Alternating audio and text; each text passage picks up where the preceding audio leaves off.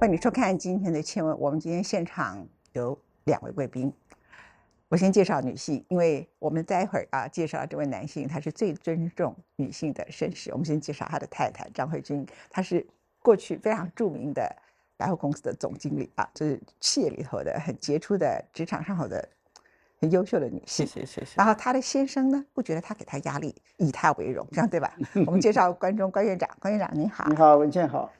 这个不知道为什么跟你们见面次数不多，可是每次见到你们都觉得有很像家人的感觉。你们以前又住在我们家邻居，对不对？对对对对，就是 对面，对面，然后也也不觉得陌生。我先从一般人的蠢问题问起，为什么这不是我的，是一般人的啊？也就是一般男人的这样的蠢问题，就是你怎么有办法这么疼爱你的强势的妻子这样子？呃，文健，谢谢你对我的夸奖，我实在不敢当。那首先我必须讲，我是个非常非常平凡的人。呃，我可以讲，我一生啊，我虽然我很用功、很认真做事情，但是我一直认为，做人比什么都重要啊。一个人的人格、气质、作为，不仅是形塑他自己的一生啊。他的人生观呢，而且是最重要的是，可以让他自己过一个非常的正常的、一个好像舒适的啊一个生活。比如在家里面，我们家里我跟我太太认识，我们是恋爱结婚的，这个这个情投意合、两厢情愿的，呃，在这个前提之下，任何其他事情都不重要了。我认为人跟人最最重要就是要尊重，一定要尊重。您一定看到很多跟您同辈的男性对妻子有的很尊重，大多数都不是那么尊重，对吧？那是个人的问题了。我也他故意说家有悍妻，没事就 就是他的太太不过多有一点点声音，他就把他讲成是个悍妻这样。我也会，我也我我从来不会去批评别人，我只做我自己啊。第一个就是尊重，第二个是包容啊。第三个就是相互的谅解跟相互的扶持啊，互相帮助。这个夫妻一个家庭里面，它本身就是一个，呃，大家是同心协力的一个一个一个小小的团体，是吧？嗯，你只要心宽，你只要心地善良，我相信不会什么大的事情。那么另外一个就是我跟我太太有很好的分工。我回想这五十年来，我也没跟她去讨论过这个问题，但是很自然的。就是我们两个，就是，呃，我主外，他主内，啊，清清楚楚的。嗯。他从来没有干涉过我任何的公事。嗯。甚至我在外面做什么事情，他不但不知道，呃，包括我的职务的变动啊，甚至，他永远最后一个知道。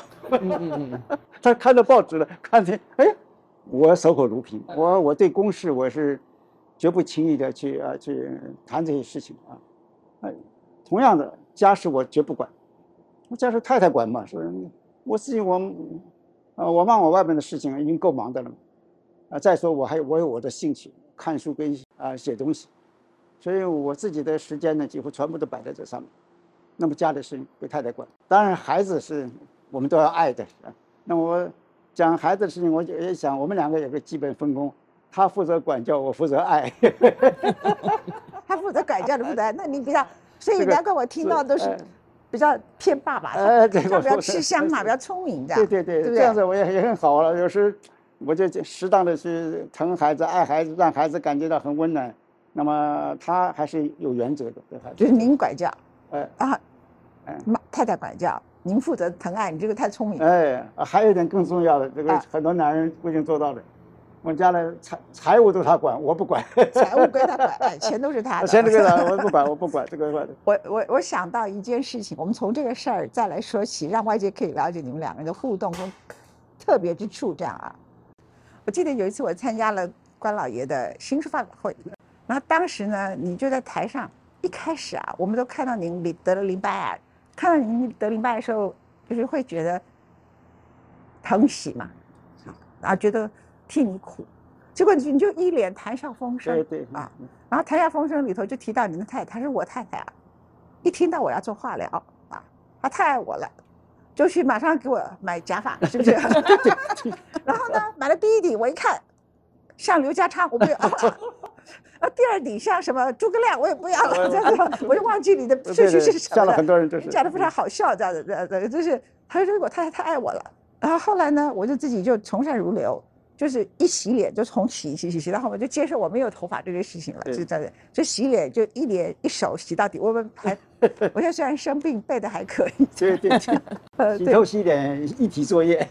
洗头洗脸一起作业。其实这个小故事呈现出来什么？我们从以前看到慧君姐啊，端庄整齐，您知道吗？因为我的母亲也是这样的人，然后她也自己在职场里头，她就每天啊做头发梳得很好看，永远要把自己就搞成一个样子啊。连我的司机啊，有一个六十几岁的老头司机，不过就是要去他家楼下，拿他帮我炖好的，比如说燕窝吧啊，他连我的司机要来，他都要去换好衣服，擦好口红下去。我就是这个当时的这个司机叫老刘，他说：“哎呀，我这个老刘糟老头，还是让陈妈妈去换衣服，换成这个样子，擦好口红这样子。”但是慧云姐就像我的妈妈，那这样的人呢，就是是其实他生活是会很重视一些。呃，像刚才你想到化疗没头发这个不行了，对对不是想他没命，你就是没头发这个不行了，你第一个去买假发，这是要显示你的跟他的不不同之处，对不对？是对不对？这个特是别。那你为什么第一你就给他买到，还买到一个什么诸葛亮的头发呢？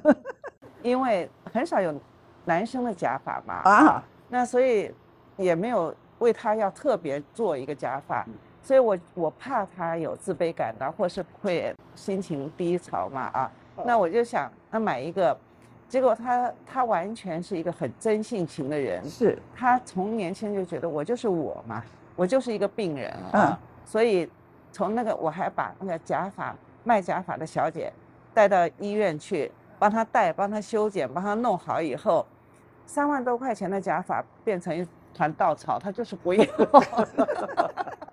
他就说我不要接受假的东西，嗯所以我就觉得这就是他的个性，对，就是我我觉得我很听了这个故事觉得很可爱，嗯。那也看出来你们俩不同之处，然后也吃惊，你怎么会觉得关老爷需要一个假发？因 为他这如果是因为他的他如果是他如果是会因此自卑的人，他就不会是关老爷这样，对不对？可是我觉得，呃，关老爷基本上你应该不，你 你会自卑吗？不会吧？不会不会，他完全不会。完全不会嘛。啊，我还蛮自信的。就是啊，就是我也觉得是真的。哎，那您那个时候，当你也是有个年岁啊，然后得了淋巴癌的时刻，我觉得很多人会想要知道说，你当时会觉得是个很大的打击吗？没有哎，我第一啊，我的个性非常的淡定，啊，非常的镇静跟冷静，这也我的特质了。我从小，哎呀，这个跌跌撞撞的，这个也不是很平坦的，但是，呃，我都能够很冷静去处理啊，我也把它当做理所当然。所以我当我知道我得这个病的时候，我就我我就说我就治病嘛，呃，人哪有不生病的？这第一点。第二，我这个人相信科学，呃，我常常跟任何人、很多人讲，我说这个我们这一代太幸福了，这个科技这么进步，而，所有的科技进步里面，对我们人类最有关系的就是医疗，嗯医药，是不是啊？我医生朋友也很多，我平时接触这些知识常识，所以有病看病嘛，是不是？那么常常有人还有一种就是说，我是个天生的一个平等主义者，这个平，呃，有人就说为什么是我？我反问他为什么不是你？嗯 是不是？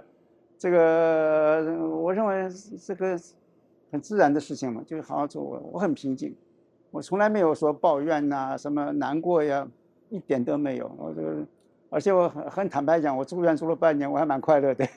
住了半年呐、呃，半年半年是化疗嘛，然后在而且我不但快乐，我有充分的时间，我在我我看了好几本书，而且很深入的看，我出来就出来就写两本书。好，所以就请假 请假出来参加新发表会。所以我我觉得人生啊，就是这个不管是顺境逆境，你自己心里要要很镇静、很平静啊，面对他们啊，对，面对他们是不要太执着，这是我这是我的人生观，也是我的特质。我我我一生我认为我这个特质，让我很幸运的度过了很多的挑战难关，所以我我我我非常的我对我自己很有信心。嗯，这个慧君姐，您知道关老爷罹患了癌症吗？那主要我觉得是后续的化疗跟岁数的问题这样的啊。那您会不会觉得人生太无常了？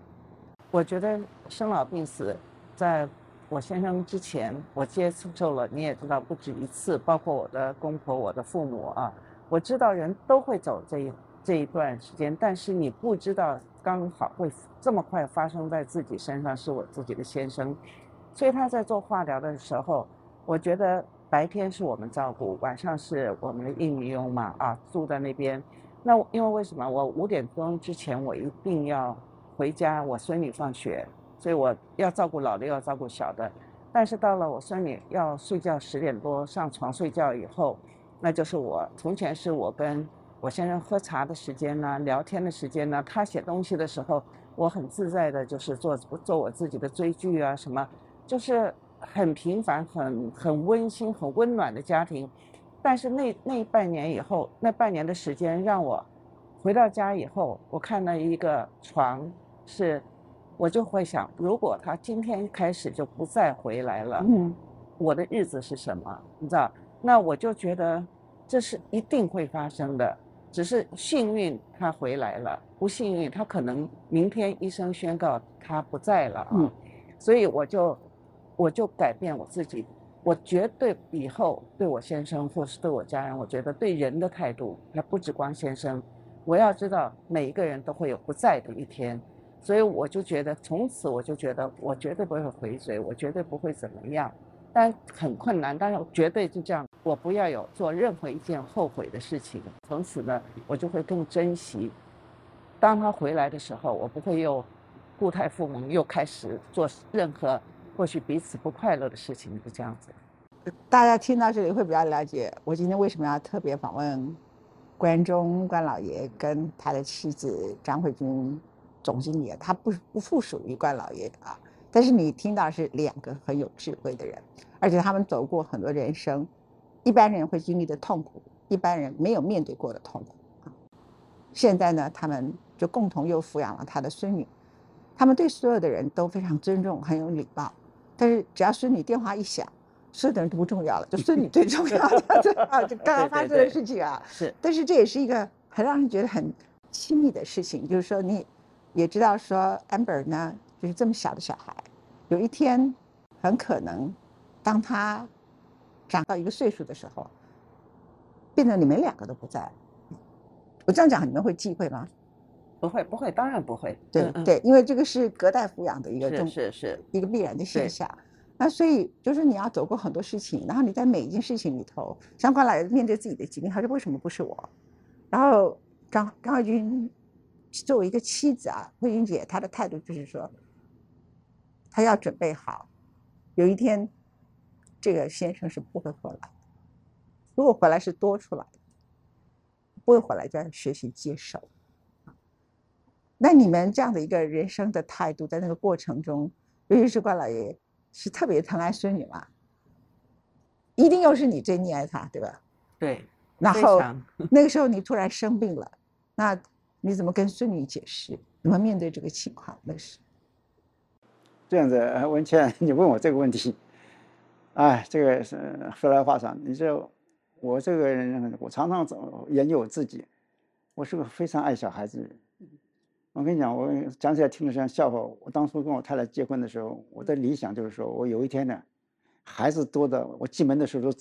进不去，抱着我，拥住 我，的 这是我的理想。小狗一样，这是这是我的理想。他说像我家小狗。这这这是我理想。你你才五六只，我我希望十几个了。这结果这个人生命运就是，我跟我太太结婚就七年才生第一个孩子，云弟。孕弟是七年后才生，再七年才生个儿子。哦。那我一想，我那太太，我生个儿子的时候，我太太三十七岁，我想再继续努力了。我太太变成。这个甘地的信徒不合作主义，她说我高龄产妇我不干了，所以他就他就变成甘地，里面大帝国就倒了这。结果我就是两个孩子，结果女儿走了之后留个孙女给我，哎呀，你不是我当时知道我女儿有女儿的时候，我那种兴奋的，像是要等于是啊这个我这个人呢，我这个人呢，人家看起我就是好像有点老古板呐，看书啊，这个做政治党务。其实我其实我天生我很有文学的这种文人的这种这种想法，但是我没有这个条件，没有这个 天才，没有这个机会。你知道我小时候，我曾经看个电影，看我在当当兵的时候坐火车，看到车站上一对年轻的夫妻，这个他先生手里握着一个小男孩。太太手里抱着个小女孩，把我羡慕的，我都这脖子都快。这是我的理想，那这个我实现了。结果我出一个女儿一个儿子，结果女儿走了之后，哎呀，那个孙女，那我真是，这是对我来讲，这是啊，这是天上给我的。我认为是云地走是，但是让我痛心。但是我认为他心疼爸爸，心疼妈妈，给留下这么一个宝贵孩子，又跟他又这么像，是我认为这是上天给我的恩宠，完全一样，真的是不是？对，我认为英文当中本来就有一句话嘛，他说，孩子就是上天给你的 blessing，是不是？我，我所以我很珍惜我，我对孩子，我再讲一点，就是我是一个溺爱主义者啊，我认为孩子是爱不坏的，我越爱他还会还会越好，因为他在爱的环境当中，他会更善良。我的狗已经这么，对对对对对对对，所以我们俩在这方面是真志同志同道合，而且我认为人生啊，哎呀，你。看了那么多书，看了那么多，啊，天看从战争到政治到各个到人人性的各种方面的，我认为人是天下你活的时候最重要的就是一个爱，你有这个爱心，而且你把这个爱心发挥到极致，你自己最快乐嘛。你说天下有什么事情比爱更快乐的事情？我说我我爱孩子爱，而且我是一个无条件的，我从来不指望孩子对我怎么样。我在爱的时候，我已经得到最大的快乐跟满足，这就是我这就是我的生活呀。所以我的孙女，我现在今天我生过病，我年纪多，我已经八十多岁了。那我现在就是我在跟时间赛跑啊，我多活一天，我多爱她一天，我我就我就很满足了。那我要讲的说，哎，你们会有这个疑虑吗？尤其是关老爷这个生病到这个年龄，又这么疼爱这个的孙女儿，你会担忧这件事吗？是我吗？你们两个。我当然一定担忧，而且一定怕嘛啊！因为，所以我跟他的教育方式啊，就是不一样。为什么呢？我恨不得像填鸭式，赶快把它填到我放心我走，你懂我的意思吗？那我的先生是希望说，我尽量爱他，爱不坏的啊，哪怕爱坏了，到警察局就再把接回来。所以我们两个在不同的方式之下。因为教育，反而我的先生会对我板脸，对不对？但是我的孙女是一个天生天生就是一个非常懂事的小孩。嗯，她发觉我每次都是因为她而被我先生讲话的时候，他会自己跑到我先生的办公桌那边说：“我跟奶奶的事跟你有什么关系呀？” 你知道他，然后你被骂的很很愉快的，哎，我愉快，我我欣然接受。他就会觉得我真是多管闲事，然后他反而会来跟我讲说：“你看，你多么的威严，让我我的孙女这么这么要帮你讲话，你知道那我这就是我的怕，我就怕他什么都没有学好的时候，我走了他怎么办？你如果你留遗产给他，大家都很高兴，但是你留一个问题小孩怎么办啊？”那因此呢，但是我觉得我的孙女非常的没有这个迹象，她看起来比她同年龄的人成熟太多了，非常成熟，而且她非常懂事。她每次就就会跟我说，因为我我是我会大声嘛啊，amber 你怎么到现在你看你的桌子脏兮兮的什么什么的，她就说以后你骂我的时候关着我的房门，不要让爷爷听到，不要叫爷爷听到，你知道，所以我就人家替你着想啊，我都会跟上苍讲。你真是给我一个非常好的小孩，比我的女儿还有过之而无不及。你知道，他这么的懂事，这就是我更心疼的地方。那不是懂事啊，那是机灵啊！我告诉你，我是那种小水鬼混出来的。我补充一下，这个你讲这个问题，是我在我心里这的确是的确有时候会有点低潮感觉，就是我能活多久去陪他长大。现在常常问我自己的问题，所以我对我的身体健康我非常非常的重视。我想我在争取时间嘛，是不是我能陪？因为我现在已经在算嘛，他今年就要上初中了，六年之后高中毕业，六年之后我八十九岁，那么我在争取啊啊这个一关一关的。那么但是有一点，我希望留给我孙女，就是说，这个世界上有着一个最爱她的爷爷，就像我当年女儿也是这么认为，她有个最爱她的爸爸。啊，说我女儿走了，我给她写日记写的。我说，女儿不在了，但是我们灵魂是永远在一起的，所以我对她的爱是不朽的。那我在我孙女方面，我是我要我一定要做到这点，让她感觉到这世界上有个最爱他、最爱他的爷爷。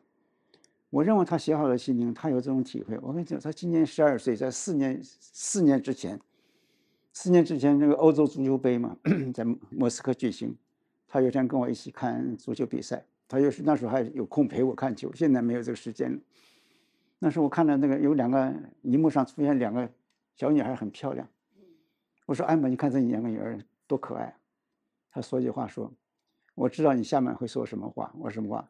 哪有我孙女可爱？”就是。我说：“艾玛，你就为什么你对自己这么有信心？”我不是对我有信心，我是对你有信心。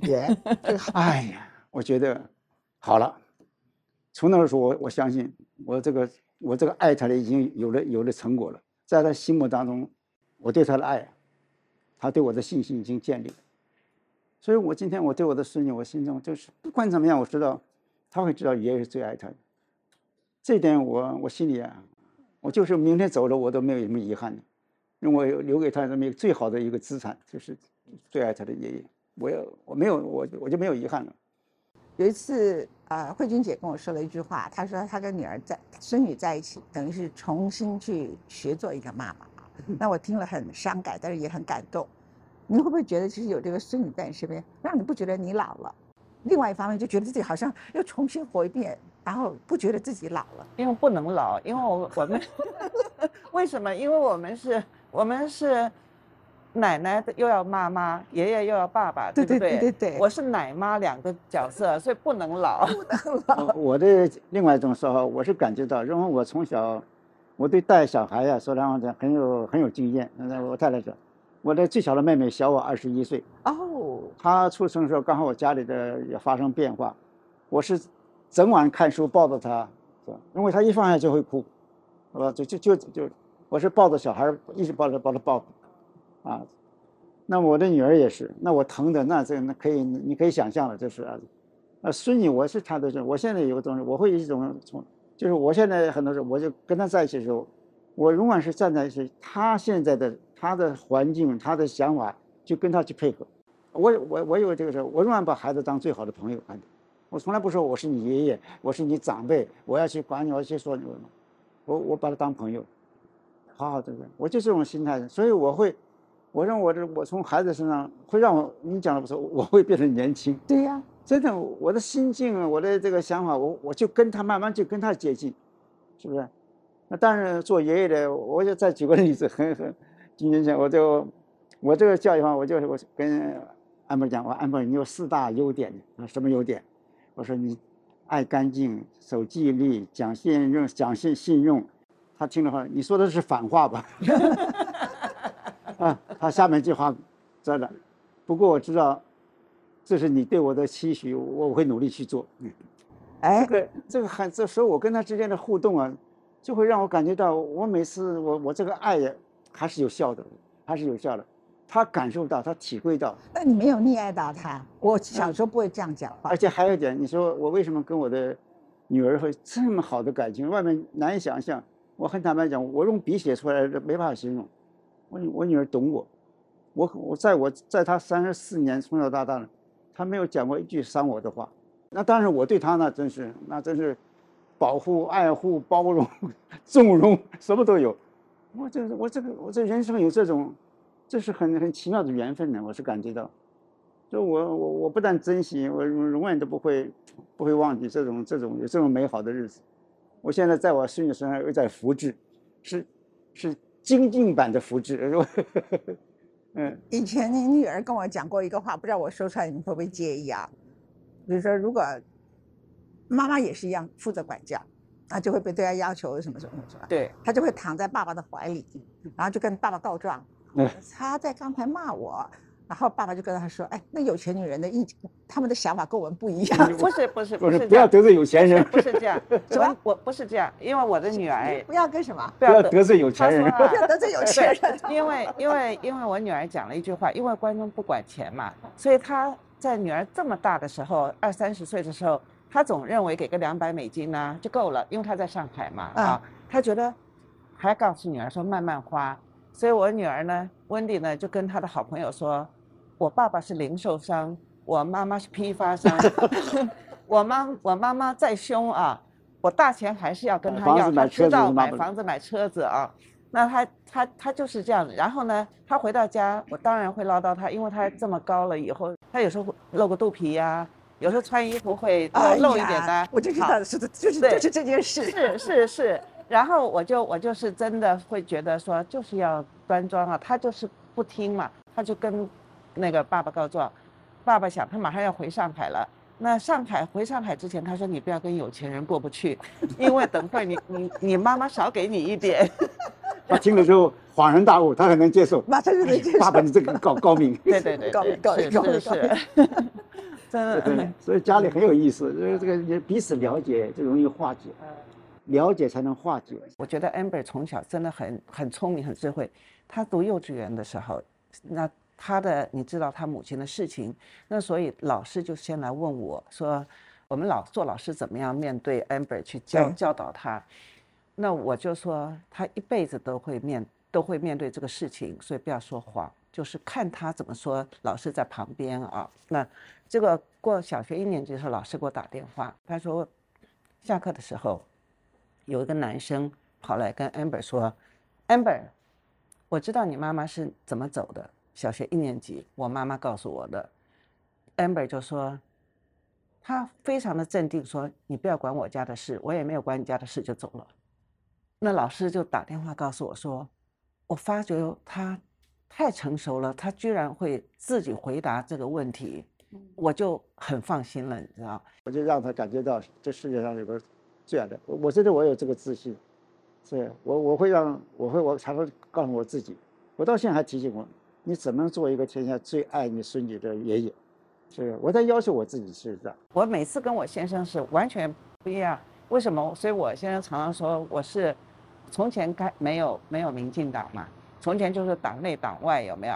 那他每次都是认为我就是当然的党外，他都是回来跟我沟通。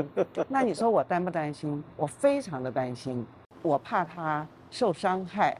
但是我先生每次都会。跟我讲一句事情：，当你没有办法决定的事情，你没有办法去担心的事情，你就放下。我觉得我们刚刚从你们的身上都，大家都无形之间学到了很多功课，这样子，就是夫妻的相处，男女的相处。如果 Amber 说，现在人家都流行什么金婚六十岁、八十岁大典的，你们什么时候六十周年？我帮你们办一个 party。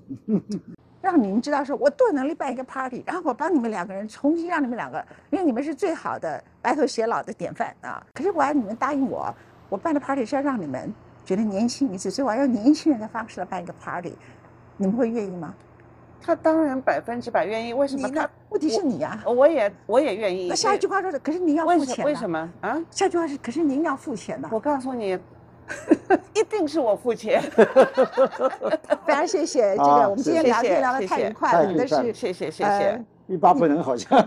对啊，谢谢谢谢。我下次再进行喝茶谈判，对啊？如果从医院出来的时候通知我们一声，我们可以私自聊天呢，对不对？快乐一下。第一个就去你们家报道。好，一定一定一定。好，谢谢谢谢谢谢文倩。